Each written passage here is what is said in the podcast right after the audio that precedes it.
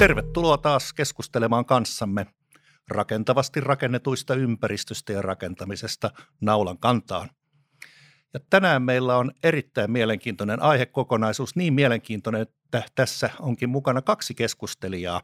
Vahanen Monitoring Servicesista asiakaspalvelupäälliköt Matti Helgreen ja Jouko Viikilä. Tervetuloa. Kiitoksia. Kiitoksia. Ja tuota noin. Mietitäänpä ensin, että mitkä olisivat meidän kohderyhmämme tässä jutustelussa. Haluaako Matti vaikka aloittaa? Joo, no kyllä mun mielestä se ehkä oleellisin kohderyhmä on asunto-osakeyhtiöt, isännöitsijät ja muut erityyppiset kiinteistön omistajat. Onko Jokella tähän mahdollisesti lisättävää? Samoilla linjoilla ollaan, että tietysti sen verran laajena, että kyllä energia-asiat, niin ne kohdistuu kaikkiin kiinteistöihin, mutta tota, kyllä samoilla linjoilla olen Matin kanssa. Selvä. No sitten voitkin jatkaa puhetta ja vähän esittäytyä, kertoa uratarinaasi lyhyesti ja mitä se tähän keskusteluun antaa. No joo, Viikilä Jouko on tosiaan nimi ja asiakaspalvelupäällikkönä toimin ja tota, sen verran taustaa, että olen, olen nyt niin kuin LV- ja talotekniikka-alalla työskennellyt pyöreästi parisenkymmentä vuotta eri, erilaisissa rooleissa, että et nähnyt vähän, vähän tota urakointipuolta ja, ja sitten laitevalmistuspuolta ja kaikissa, kaikissa niissä osuuksissa tietysti on ollut myöskin niin kuin energia-asiat yhä vuosien varrella kiihtyvä, kiihtyvään tahtiin niin kuin esillä ja, ja, ja, siinä rinnalla myöskin sitten se olosuhteet, eli, eli, eli olosuhteita luodaan mahdollisimman energiatehokkaasti, että tota, muutamalta eri näkökantilta on, on, on näitä asioita tarkastellut aiemmin ja nyt sitten tietysti tota, nykyisessä roolissa niin tota, olemassa olevaan kiinteistökantaan, että et, et siihen, siihen tarjoten näitä meidän palveluita, millä pystymme asioita ratkaisemaan. Joo, Matti. Joo, mulla taas työhistoria alkaa tuolta 80-luvun lopusta, eli silloin aloin näitä energia-asioita tekemään käytännössä – aloittelin kiinteistö- ja energiakatselmuksia, teollisuuden energiakatselmuksia konsulttitoimistossa ja välillä pyörähdin sitten muutaman vuoden tuolla Motivassa energiasioita hoitelemassa teollisuus- ja energialaitospuolella ja sen jälkeen palannut taas tänne kiinteistökonsulttipuolelle energiasioita hoitamaan, eli siinä on oikeastaan se koko mun työ, työelämä vierähtänyt erilaisissa energiatehokkuus, energiasäästö ynnä muissa asioissa. Okei. Paljon muuten puhutaan energian säästöstä, mutta onko se vähän liian kapea termi? Olisiko parempi puhua optimoinnista tai järkeistämisestä, sillä energiahan maapallolle tulee vaikka kuinka paljon, että sitä vaan täytyy osata käyttää oikein. Joo, toi on ihan hyvä, hyvä näkökohta, että tosiaan energian säästö, mitä itsekin äsken käytin, niin vähän, vähän huono termi. Eli kyllä mieluummin puhuisin energian käytön tehostamisesta, eli pyritään saamaan se kiinteistö rakennus toimimaan mahdollisimman hyvin saada sinne haluttu olosuhteet siten, että se energian käyttö on optimaalinen. Eli puhutaan niin kuin energiakäytön optimoinnista. Ja Just. oleellista on se, että olosuhteet on halutut. Joo, joo, aivan. Olisiko Jouko halunnut lisätä tähän jotain? No hyvin pitkälti samalla kannalla, että tota, nimenomaan, että haluaisin sen lähteä sen ajatuksen viemään siitä, että me tarvitsemme tietynlaiset olosuhteet niin kotona, kotona kuin tota, töissä ja, ja, ja päiväkorissa ja kouluissa. Ja, ja, ja se, että miten ne olosuhteet luodaan, niin, niin, niin se voidaan joko sitten tehdä energiaa hukaten tai energia, energiakäyttöä optimoiden, että sinällään niin tota, energian säästösana niin tota, on, on tietyllä tapaa luontaivaa, että, että, että isossa kuvassa huomioiden, niin, niin, niin kyllähän energiaa pitää säästää, mutta ei, ei missään tapauksessa varsinkaan olosuhteiden ää, tavallaan niin kuin tota, kautta, eli, eli, eli kyllä kääntäisi sen hyvin nopeasti sinne niin kuin energian hallinnan ja energia, energiatehokkuuden ja näiden niin kuin asioiden niin kuin optimointiin. Just, aivan. Mikä tällä hetkellä, jos vielä jatkat juttua, niin mikä tällä hetkellä on ajankohtaista energiansäästöasioissa? Äh, niin, no se tietysti riippuu missä sektorissa ollaan, mutta et jos mietitään nyt, nyt tätä niin kuin taloyhtiömaailmaa ja, ja, ja tietysti myös pientalo, pientalopuolella, niin tota, mitä Suomessa hyvin paljon, paljon tietysti on, niin niin, niin kyllähän nyt on niin kuin, esimerkiksi on nämä ARAN energia-avustukset on sellaisia, jotka ovat hyvinkin päiväpolttava teema ja, ja, ja siinä mielessä on, on, on aivan loistava tilaisuus tarkastella ja, ja, ja nimenomaan tarkastella ja selvittää ja, ja sitä kautta, kautta niin kuin jokaiselle kiinteistölle sit löytää, löytää ne niin kuin parhaat mahdolliset keinot siihen energiatehokkuuden parantamiseen ja, ja, ja hyödyntää sitten myöskin rahaa, mitä, mitä nyt sitten on, on, on mahdollisesti saatavilla. Joo, joo, itse asiassa Matti, sä tässä eilen puhuit näistä ARAN energia-avustuksista. Mikä on, mitä nyt kannattaa ottaa huomioon, jos sellaisia hakee? Mikä on mahdollista, mikä ei ole mahdollista? Joo, no oikeastaan tässä on muutama seikka, mitkä on syytä huomioida. Eli energiaavustuksia on, on saatavilla nyt tänä vuonna, sitten vuonna 2021 ja 2022, ja sitä ARA myöntää sellaisiin hankkeisiin, millä parannetaan sen ra- rakennuksen energiatehokkuutta siten, että sen rakennuksen tämä laskennallinen E-luku, eli luku, mitä myös energiatodistuksessa käytetään, niin paranee riittävästi. Ja se vaadittu paranemistaso riippuu rakennustyypistä. Oleellista on se, että ää, me verrataan sitä rakennuksen E-lukua, että sitä kuinka mistä me lähdetään parantamaan, niin siihen tilanteeseen, mikä se olisi ollut silloin, kun se rakennus on rakennettu. Eli kaikki ne toimenpiteet, mitä tässä rakennuksen historian aikana on, jo tehty, mitkä sitä rakennuksen E-lukua on parantaneet, niin saadaan laskettua tässä, tässä hyödyksi. Eli tosiaan se, sitä E-lukua ei tarvitse nyt parantaa vaadittua määrää, vaan se koko rakennuksen historian aikainen ketju huomioidaan. Ja se, miten se sitten selvitetään, niin tällä niin sanotulla E-lukun laskennalla, millä sitten katsotaan, että paraneeko se E-luku riittävästi ja jos ei parane, niin mitä sitten vielä olisi syytä tehdä tai voitaisiin tehdä, jotta niin kuin tälle avustuksen vaaditulle, avustuksen vaaditulle tasolle päästään. Just, ja ihan millään, mihinkään pikkujuttuihin ei rahaa tule, eli toisin sanoen kannattaa sitten ottaa kerätä kaikki, mitä kannattaa korjata ja Joo, samaan ky- pakettiin. Kyllä, kyllä. Eli tosiaan tätä avustusta voi, voi saada vain kerralla, kerran niin kuin sille taloyhtiölle tai rakennukselle. Eli, eli jos sille nyt haetaan, niin saadaan johonkin hankkeeseen avustusta, niin sitä ei uudestaan enää toiseen hankkeeseen voida hakea. Eli nyt taloyhtiöiden on syytä miettiä niin kuin seuraavan kahden vuoden aikana mietit kokonaisuus, kokonaisuudet ja haetaan niistä avustusta yhdellä kertaa, että saada se mahdollinen energiavustus hyödynnettyä maksimaalisesti. Just. Ja Jokke, nyt kun olette siellä Porissa meidän kanssamme etänä, niin, niin, niin voisit vielä vähän jatkaa tästä, että miltä ARA-avustustilanne näyttää Porin suunnassa? No kyllä mä luulen, että se näyttää aika, aika samanlaiselta, mitä, mitä ihan missä päin Suomea tahansa. Eli, eli, eli aihehan kiinnostaa kovin paljon taloyhtiöitä, se herättää hyvin paljon kysymyksiä – ja, ja, ja näin poispäin. Eli tietyllä tapaa on, on siinä mielessä hyvä, hyvä tilanne, että, että, lähestulkoon kaikki ovat niin kuin asiasta jotain kuulleet ja, ja tiedostavat sen, että, että tämmöinen ARA-energia-avustus on nyt niin kuin, ää, mahdollista hyödyntää jopa, jopa mu, muutakin kautta tämmöisiin tarpeellisiin ää, remontteihin ja, ja näin poispäin. Mutta, tota, mutta hyvin paljon se herättää myös kysymyksiä, että siellä on, siellä on hyvin paljon epäselvyyttä ja, ja, ja sitten on myöskin, myöskin jonkunlaista semmoista vähän pelkotilaa, että, tota, että, että uskaltaako nyt liikahtaa eteenpäin ja, ja, ja näin poispäin. Että et, et paljon on niinku semmoisia kysymysmerkkejä ilmassa ja, ja, ja niitä tietysti sitten me yritämme, yritämme tota sillä auttaa näissä, näissä asioissa, että et, et saadaan sitä varmuutta ja nimenomaan, että mikä nyt sitten on järkevää niin kuin nimenomaan kyseiselle rakennukselle, että et se on aina tapauskohtaista, että kun ei ole mitään semmoista yleispätevää listaa, että mitä juuri nyt meidän kannattaisi tehdä. Joo, justiinsa. Eli nämä, on, nämä tota, avustusasiat on vankasti mukana teidän konsulttitoiminnan arjessa tällä hetkellä.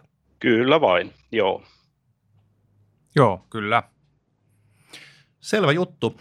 Tuota, rakennuksen nämä kustannukset niin suurelta osin syntyy elinkaaren aikana, siinä aikana kun sitä rakennusta käytetään siihen tarkoitettuun tarkoitukseen, jopa muuttuviin tarkoituksiin, niin miten pystytään varmistamaan, että kiinteistöä käytetään oikein, että saadaan olosuhteet sellaisiksi, mitä siellä täytyy olla ja sitten samalla optimoidaan. Tähän varmaan menee vain viikko vastatessa, mutta jos lyhykäisesti Matti aloittaisi. Joo, no ehkä se sellainen lyhyt kaava on siihen, että ensinnäkin mun mielestä kulutusseuranta, riittävän tarkka kulutusseuranta on äärimmäisen tärkeää. Eli jos me ei, ei tiedetä sitä, mihinkä siellä kiinteistössä se energia kuluu, niin me ei pysty mahdollisia ongelmia havaitsemaan eikä myöskään niihin puuttumaan. Toinen asia on sitten tietysti se, että, että niin täytyy huol- pitää huolta siitä, että, että nämä kiinteistöt tekniset laitteet on kunnossa ja niitä käytetään oikein. Eli siellä kiinteistössä tarvitaan säännöllisesti ulkopuolisen apua siihen, että tarkastetaan laitteiden kuntotoiminta, niiden käyttö, säädöt, asetukset. Et siitä se ei oikeastaan lähtee liikkeelle. Et, et mä uskoisin, että suurimmassa osassa suomalaisia asunto-osakeyhtiöitä on paljon tehostamista aikaan saatavissa ihan pelkästään tämmöisellä käyttöteknisellä toimenpiteillä, eli ei puhuta mistään investoinnista, vaan laitteiden oikein, oikeasta käytöstä, niin kunnon tarkkailusta ja ennakoivasta huoltotoiminnasta. Joo, selvä. Mikä on teillä niin fiilis siitä, että kuinka valveutuneita rakennuksien nämä isännöitsijät, käyttäjät, asiaan liittyvät toimijat, niin on tässä mielessä. Eli toisin sanoen, onko siellä spontaania halua lähteä parantamaan asioita? Tässä on tietysti kyse rahasta suunta ja toiseenkin. Totta, Mitäs? Niin, ole hyvä. Joo, siis kyllähän siellä tietyllä tavalla halua löytyy, mutta sitten toisaalta taas hirveän usein tämmöisen ulkopuolisen avun käyttäminen nähdään kustannuksena, eikä ymmärretä sitä arvoa, mitä me, me niin kuin ammattilaisena sinne kiinteistön käyttöylläpitoon tuodaan. Eli kyllä mä oikeasti toivoisin, että paljon aktiivisemmin taloyhtiöt niin lähtisivät näitä asioita selvittämään. Että jos ei, että ei, ei niin kuin välttämättä ymmärretä sitä energiankulutuksen jakaumaa siellä kiinteistössä, mihin kaikkea se energia kuluu, eikä silloin osata myöskään keskittyä niihin oleellisiin asioihin. Joo, olisiko joukolla lisättävä? No hyvin pitkälti nojaudun noihin, eli näinhän se tilanne on, mitä Matti, Matti äsken sanotti.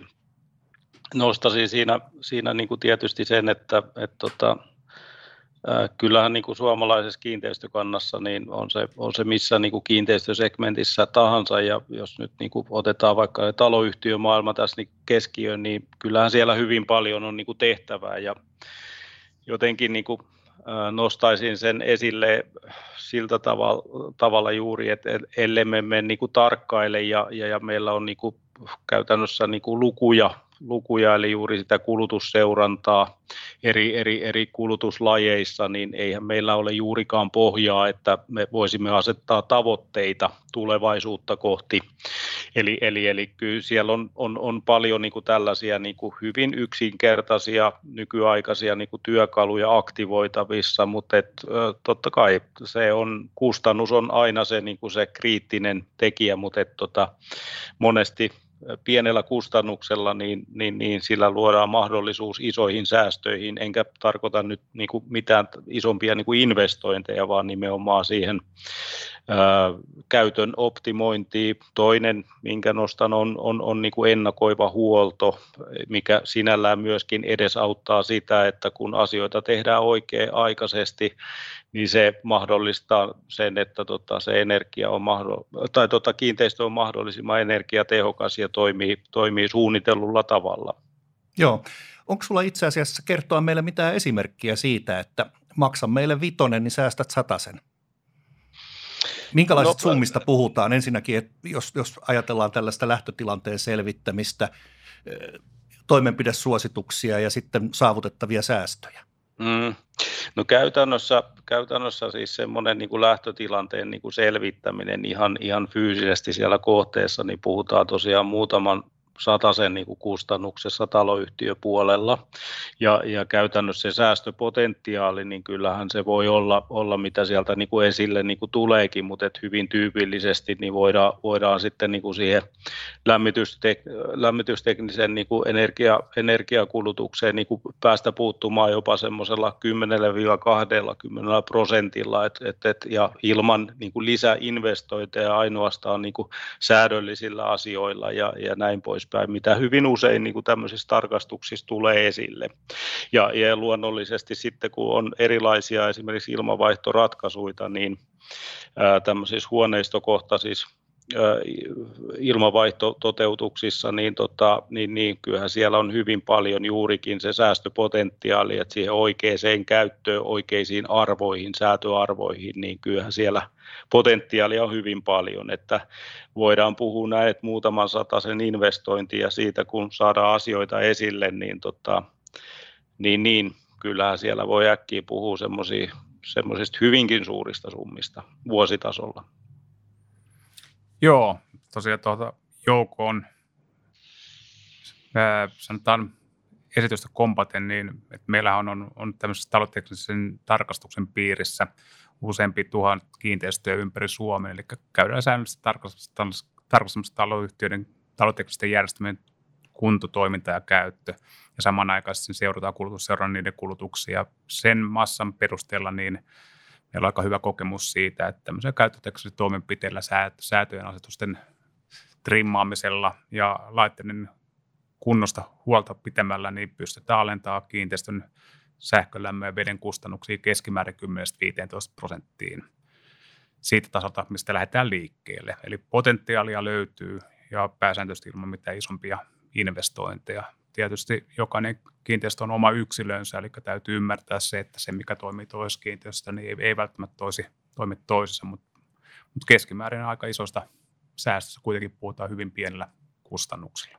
Joo, tämä onkin mielenkiintoinen juttu, että säästöihin ei aina tarvita isoja remontteja, vaan että todellakin niin säätöteknisin toimenpiteen niin saatetaan päästä pitkälle. No yksi tämmöinen säätötekijä on tietenkin se siellä asu, asunnossa asuva ja tuota, vastaavasti ehkä toimistossa työskentelevä. Niin mitäs tällainen pieni ihminen voisi sitten tehdä energian käytön rationalisoimiseksi? Esimerkiksi Matti, tuleeko sulle mieleen? No kyllä mä niin sanoisin, että meidän jokaisen pitäisi niin miettiä sitä toimintaa sillä tavalla, niin kuin, että miten, miten me toimitaan, miten me voitaisiin toimia paremmin. Että asenteesta tämä on hyvin paljon, paljon kiinni, eli kun siellä kiinteistössä ollaan – esimerkiksi omassa kodissa, että vaikka ei niin kuin jouduttaisi suoraan maksamaan sitä veden käytöstä, niin kuin sitä mitä kulutetaan, niin mietitään sitä veden käyttöä, eli hana ei ole auki, kun pestään hampaita tai ei vietä mukavaa hauskaa aikaa suihkussa, vaan siellä käydään pesulla e, eikä lämmittelemässä. Että siellä on paljon pieniä asioita. Mietitään, miten me tuuletetaan sitä kiinteistöä, pidetään huolta näistä omista laitteista, miten meillä siellä omassa asunnossa on tai työpaikalla – et, et paljon pieniä, pieniä asioita, pieniä yksityiskohtia, mihin niin kiinnittämällä huomiota, niin voidaan vaikuttaa hyvinkin paljon siihen energiatehokkuuteen ja myöskin olosuhteisiin. Joo, ja asukasta varmaan voidaan auttaa tässä asiassa esimerkiksi näyttämällä hänelle, että kuinka paljon hän käyttää vettä ja sähköä ja niin poispäin. Joo, ja siis ehkä mun mielestä ongelma on se, että, että niin kun, kun ei, ei oikeasti ymmärretä sitä, että mistä se – rakennuksen energiankäyttö muodostuu. Eli mun mielestä hyvä esimerkki on siitä, että kun hirveän usein puhutaan isosta prosentuaalisesta säästöstä, mutta kun ei ymmärretä, että mihinkä se prosentuaalinen säästö kohdistuu. Eli jos meillä on niin tämmöinen tyypillinen asuinkerrostalo, niin käytännössä sen, sinne ostetusta lämmöstä noin 35 prosenttia puoletaan taivaan tuli ilmavaihdon kautta. 25 prosenttia siitä kokonaislämmöstä valuu lämpimän käyttöveden myötä viemäriin – ulkoseinien osuus siitä rakennuksen lämmönkäytöstä on noin 10 prosenttia ikkunoiden ja ovien kautta lämpöhävynä ulos, niin siirtyy noin 15 prosenttia sitten katon ja alapohjan kautta sitten loput tästä lämmöstä. Eli jos mietitään vaikka nyt sitä veden kulutusta, sen, sen alentamista, niin jos me pystytään tätä keskimääräistä vedenkulutusta alentamaan noin 20 prosenttia, niin me yhtä paljon säästää vuodessa lämpöä kuin ulkovaipan lisäjärjestämisellä tai ikkunanvaihdoilla ja puhutaan ihan erilaisista asioista, ihan erilaisista kustannuksista. Eli käytännössä tämä veden säästö me saadaan aika, aika usein ihan asennemuutoksilla ja myöskin sillä kulutusseurannalla, eli puututaan mahdollisiin vuotaviin vesikalusteisiin ennen kuin ne aiheuttaa mitään oleellisia kustannuksia tai ongelmia kiinteistössä. Just, joo. Ja laskutetaan sen mukaan, mitä on käytetty. Joo, ja siihen nyt nämä uudet lait ja asetuksetkin johtaa, eli kiinteistössä, kun nyt tehdään linjasanerauksia tai, tai tulee uudet kohteet, niin siellä täytyy olla huonokohtainen veden mittaus, ja se tulee myöskin sitten käyttää laskutuksen perusteena. Joo, joo. Minkälaisia käytännön esimerkkejä, Jouko, sulla on ollut näistä asioista, sanoisinko kansanvalistustyöstä esimerkiksi?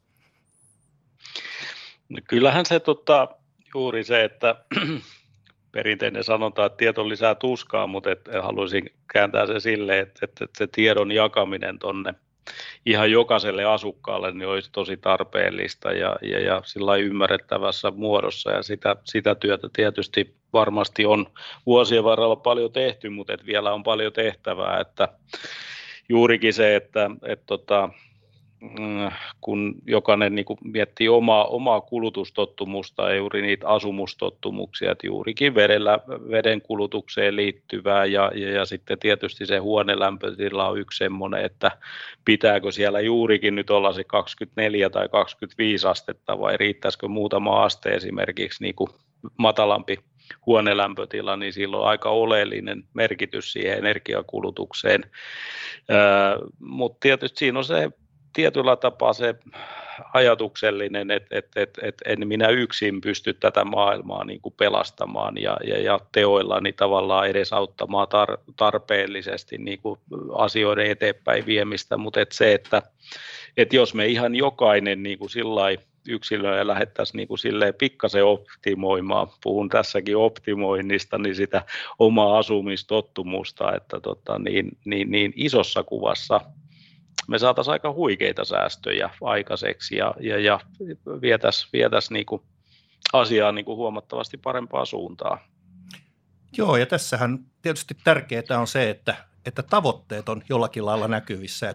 Haluatko Matti tavoitteiden asettamisesta ja täyttämisestä niin sanoa pari sanaa? Joo, no kyllä. Mä taas palaan siihen, mistä lähdettiin liikkeelle, eli kuluusseurantaan. Eli vain sitä, että me tiedetään, mitä se meidän kiinteistö kuluttaa, niin me pystytään niin kuin määrittelemään sille tämmöisiä hyviä mittareita kulutustasolle, eli ominaiskulutuksia sähkölle, lämmölle ja vedelle. Ja en puhu näistä energiatodistuksessa tutuista E-luvuista, vaan jokaiselle kulutuslajille oma tunnusluku sähkölle kilowattituntia per rakennuskuutio ja lämmölle kilowattituntia per rakennuskuutio. Jos asurakennuksessa ollaan, niin vedelle litraa henkeä kohti vuorokaudessa. Ja kun me ne tiedetään, niin sen jälkeen me voidaan verrata sitä omaa kiinteistömme muihin vastaaviin kiinteistöihin, niiden ominaiskulutuksiin, eli nähdään vähän sitä tasoa, missä me ollaan verrattuna muihin vastaaviin kiinteistöihin, ja jos ollaan ihan eri tontilla, niin silloin voidaan lähteä niin miettimään, että minkä takia me siellä ollaan, ja mitä me voidaan tehdä, että me päästäisiin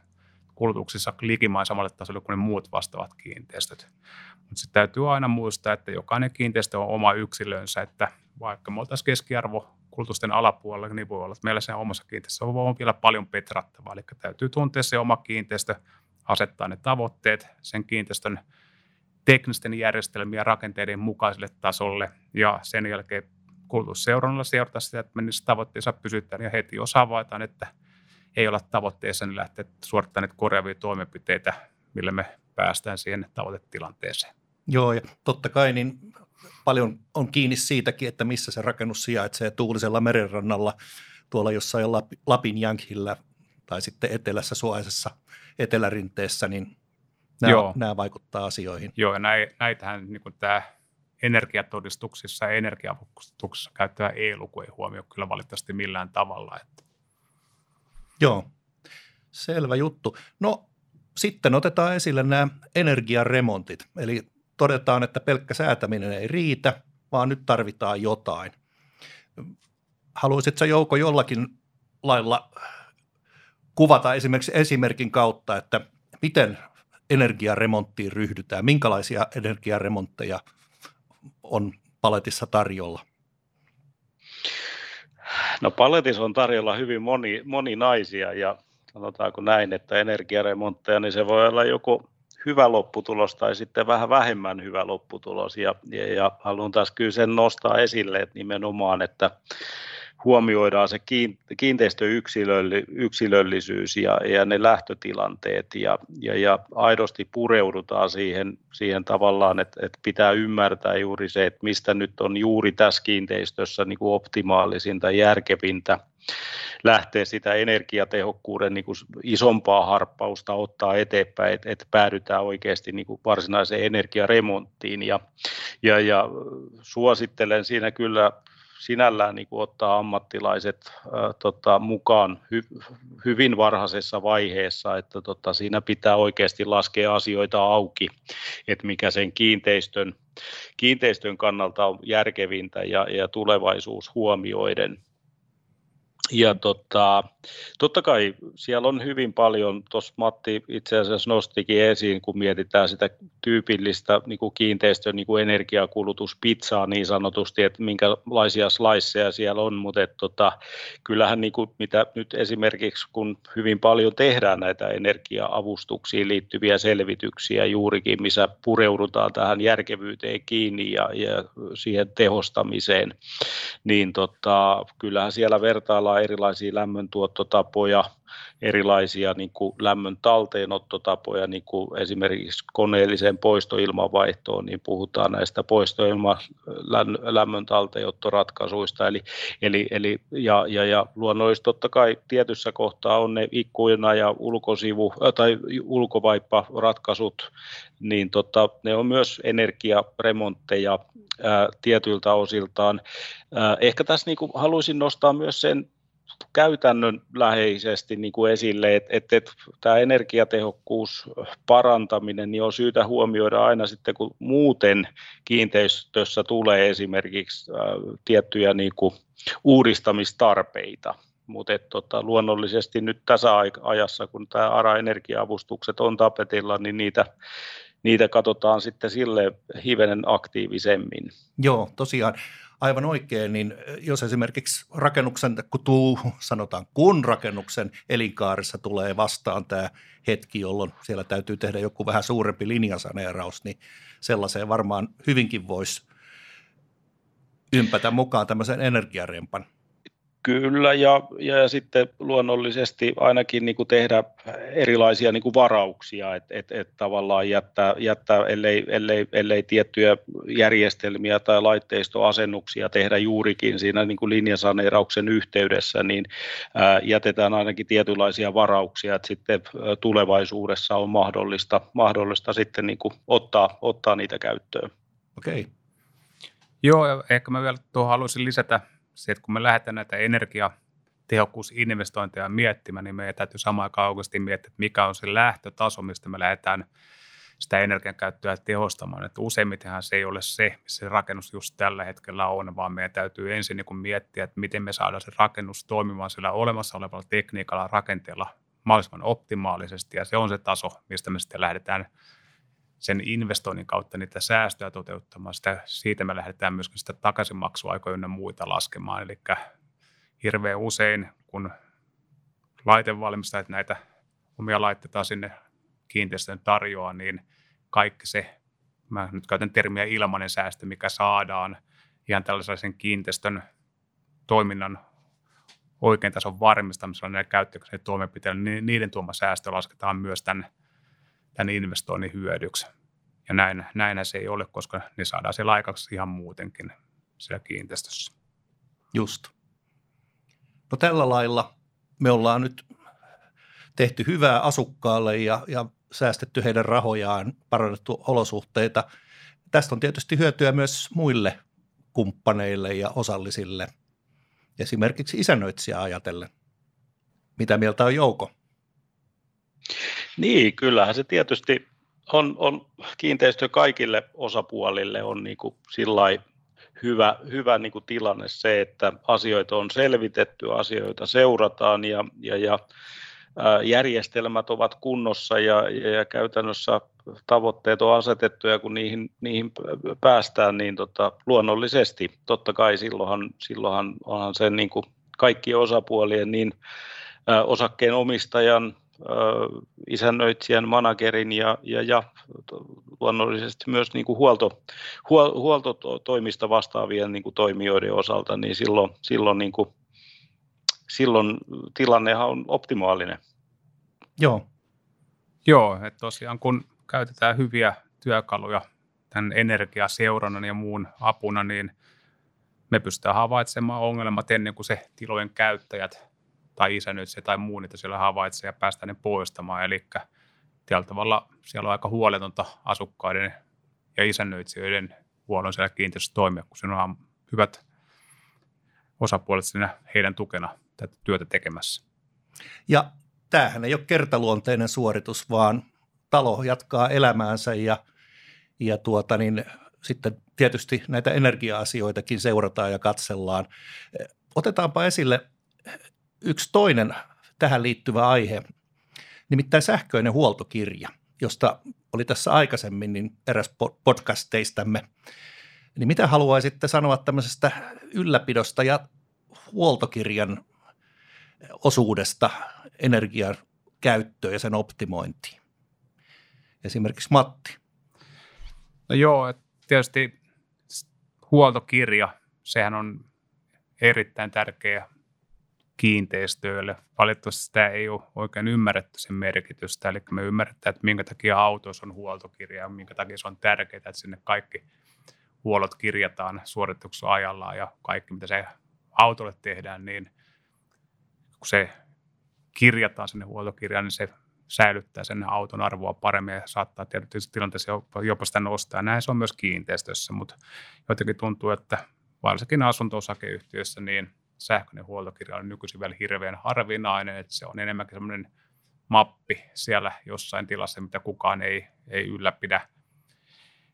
Ää, uudessa rakennuksessa se on lain vaatima työkalu, mutta sekin sinne tehdään vain sen takia, että laki sen vaatii. Eli kyllä mä niin toivoisin, että tämän huoltokirjan oikein merkitys ymmärrettäisiin entistä paremmin, että mikä sen arvo on sille kiinteistölle ja sen ja niin kuin kiinteistön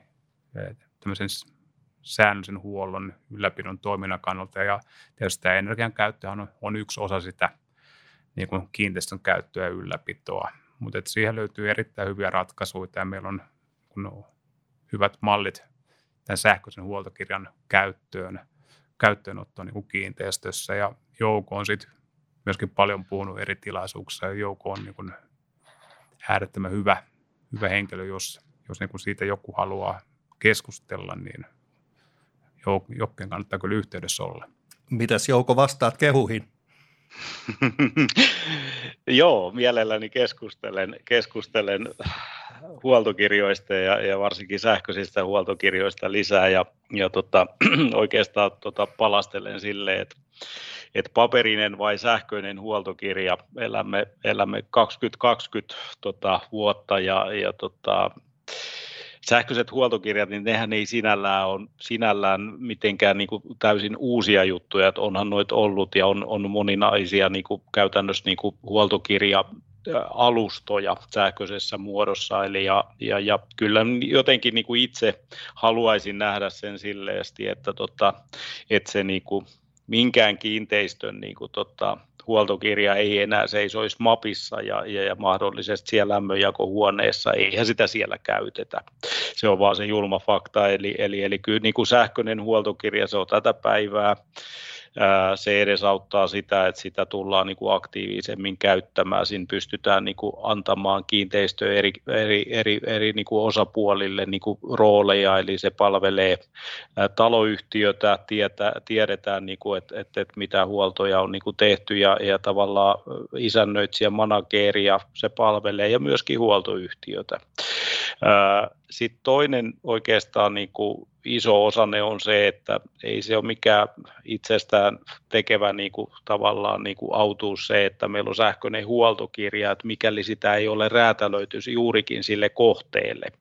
Eli, eli, eli tota, se, että kyllähän se huoltokirja ja huoltokalenterin ää, dokumentaation, konekorttien, mitä niin kuin hyvään laadukkaaseen niin kuin huoltokirjaan sisältyy nämä eri osa-alueet, niin kyllähän ne pitäisi kohdistua nimenomaan siihen huolettavaan kiinteistöön. Ja, ja kun se on pohjatyö tehdään, että se sisältö luodaan sinne niin kuin sitä kohdetta niin kuin koskevaksi, niin silloin sitä myöskin otetaan käyttöön ja se palvelee. Öö, myöskin se, että monesti puhutaan, että no koska niin kuin tämmöiseen niin kuin sähköiseen huoltokirjaan niin kuin on hyvä niin kuin siirtyä, että kun nyt on mahdollisesti sitä paperistakin jollakin aktiivisuudella käytetty, niin tämmöiset tietynlaiset muutostilanteet on aina hyviä siirtymiset. Esimerkiksi jos joku pitkäaikainen ää, isännöitsijä tai huolto, huolto niin tota, eläköityy tulee, tulee mahdollisesti niin kuin rooleihin vähän muutoksia, että huolto muuttuu tai näin poispäin, niin, ja, tai ylipäätään, että semmoinen niin sanotusti päässä oleva hiljainen tieto on riskinä, että se katoo, katoo siitä kiinteistön niin kuin ylläpidosta, niin se olisi aivan oiva tilanne siihen, että, tota, että, että otetaan tietoa talteen ja laitetaan sitä sähköiseen muotoon. Se, mitä ollaan tänään paljon puhuttu muun muassa näistä energiaremonteista, että aina siinä kohtaa, kun sinne kiinteistölle tuodaan uudenlaista tekniikkaa tai järjestelmät, hyvin usein ei ne yksinkertaistu, vaan ne monipuolistuu ja se tuo myöskin huolettavia ja ennakoitavia asioita lisää, niin se olisi aivan oiva tilanne niin kuin siirtyy sähköiseen huoltokirjaan. Joo, kyllä. Itse asiassa tuossa aiemmassa huoltokirjajaksossa niin Olli aika hyvin kiteytti asian, että huoltokirjan ainoa tehtävä on tota helpottaa tätä koko, koko rumpaa. Sulla Kyllä. oli Matti vielä juttua. Joo, että sitten ehkä mä niin kehottaisin aina kanssa pohtimaan sitä, että kenenkä se huoltokirjan pitäisi olla. Eli että jos mietitään vaikka – taloyhtiö tai muuta kiinteistöä, niin siellä saattaa huoltoyhtiö vaihtua, siellä saattaa isännöinti vaihtua ja kyllä niin kuin tämmöinen huoltokirja, se huollon historian dokumentaatio ja se kaikki, mitä siellä kiinteistössä on tehty, mukaan lukee myöskin kulutusseuranta, niin sen tiedon pitäisi saumattomasti kulkea sen taloyhtiön mukana huollolta toiselle isännöitsijältä toiselle. Eli et, et sitä mä toivoisin, että oikeasti niin mietittäisiin, että kuka on, on sen tiedon ja sen työkalun omistaja – käyttäjät on toinen asia, mutta omistajuus on mun mielestä semmoinen asia, mitä on syytä pohtia. Joo, hyvä pointti todellakin. Toinen asia, mikä sivuaa myös tätä meidän energiakeskustelua aikaisemmassa podcastissa, niin tuon Markus Eklundin kanssa juteltiin lämmöntuotantotapojen tapojen muutoksesta. Miten ne liittyvät mahdollisesti näihin tänään käsiteltyihin aiheisiin? Sanotaan, nehän liittyy oleellisesti tähän energiatehokkuuteen ensinnäkin, eli nehän on asioita, millä pystytään sen rakennuksen energian käyttöä tehostamaan, eli sitä ostoenergiaa pienentämään. Toisaalta se liittyy oleellisesti myös näihin ARAN energia-avustuksiin, eli just nämä erilaiset lämmön tuotantotapojen muutokset, lämmön talteenotto ja järjestelmät ynnä muuta asiat, ne on niitä hankkeita, mihinkä sitä ARAN energia-avustusta on mahdollisuus saada tässä seuraavien kahden vuoden aikana. Ja ne avustukset on oikeastaan aika merkittäviäkin, eli käytännössä maksimissa avustusta voidaan saada taloyhteisössä 4000 euroa per huoneesta normaaliin toimenpiteeseen. Ja sitten jos me lähdetään parantamaan sitä energiatehokkuutta lähes nolla energiatasolle, missä on omat kriteerinsä, niin silloin se energiaavustuksen määrä olla maksimissaan 6000 euroa per huoneisto. Eli nyt on oikeasti korkea aika niin miettiä näitä lämmöntuotantotapoja, niitä muutoksia, varsinkin siinä tilanteessa, jos se kiinteistön olemassa oleva lämmöntuoton järjestelmä on sitten kaukolämpö tai joku muu rupeaa olemaan siinä kunnossa, että siellä joka tapauksessa joudutaan niin kuin miettimään laitteiden järjestelmien uusimista. Haluatko Jouko kommentoida? No, tuohon on aika helppo kompata noita Matin sanoja, eli näinhän se juuri on.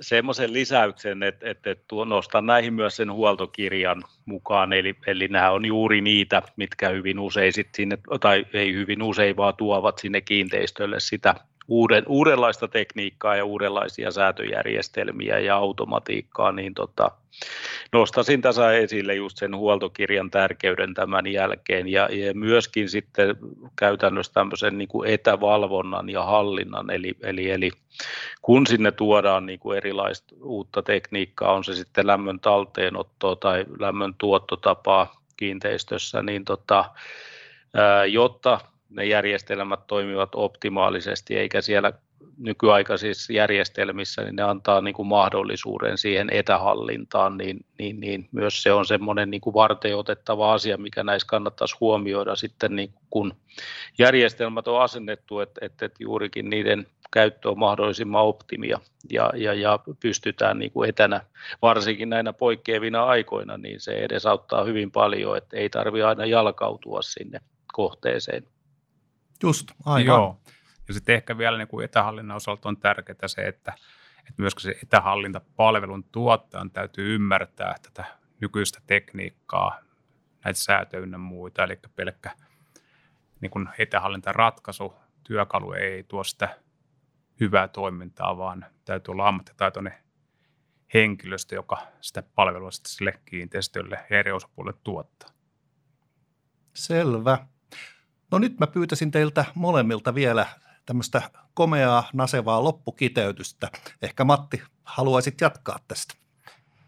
Komea, naseva kiteytys loppu. Eli niin. ehkä se on se, että kun nämä asiat hoidetaan kunnolla, siinä käytetään osaavaa ammattitaitoista ulkopuolesta apua, niin se taloyhtiön tulevaisuus on aika, aika huoleta. Siellä on helppo asua hyvissä olosuhteissa mahdollisimman pienellä kustannuksella. Ja Jouko? Joo, juuri, juurikin näin, mitä Matti sanoi, ja, ja, ja siihen sillä lailla, että jatkettuna, että, että, että mikä meidän, meidän rooli on, niin mielellämme niin kuin pureudutaan ongelmiin ja ollaan troubleshootereita, eli, eli, eli laitetaan, laitetaan ekaksi faktoja pöytään, että mikä on lähtötilanne, ja, ja sen jälkeen niin tota, varmasti löydämme niin kuin toteutusehdotuksen ja, ja, ja olemme varmistamassa sit mukana siinä, että se homma toteutuu ja, ja sitten mukana niin kuin elinkaaressa. Eli, eli, eli meiltä sitä asiantuntijuutta kyllä saa. Naulan kantaan. Kiitokset Matti ja Jouko. Kiitoksia. Kiitos.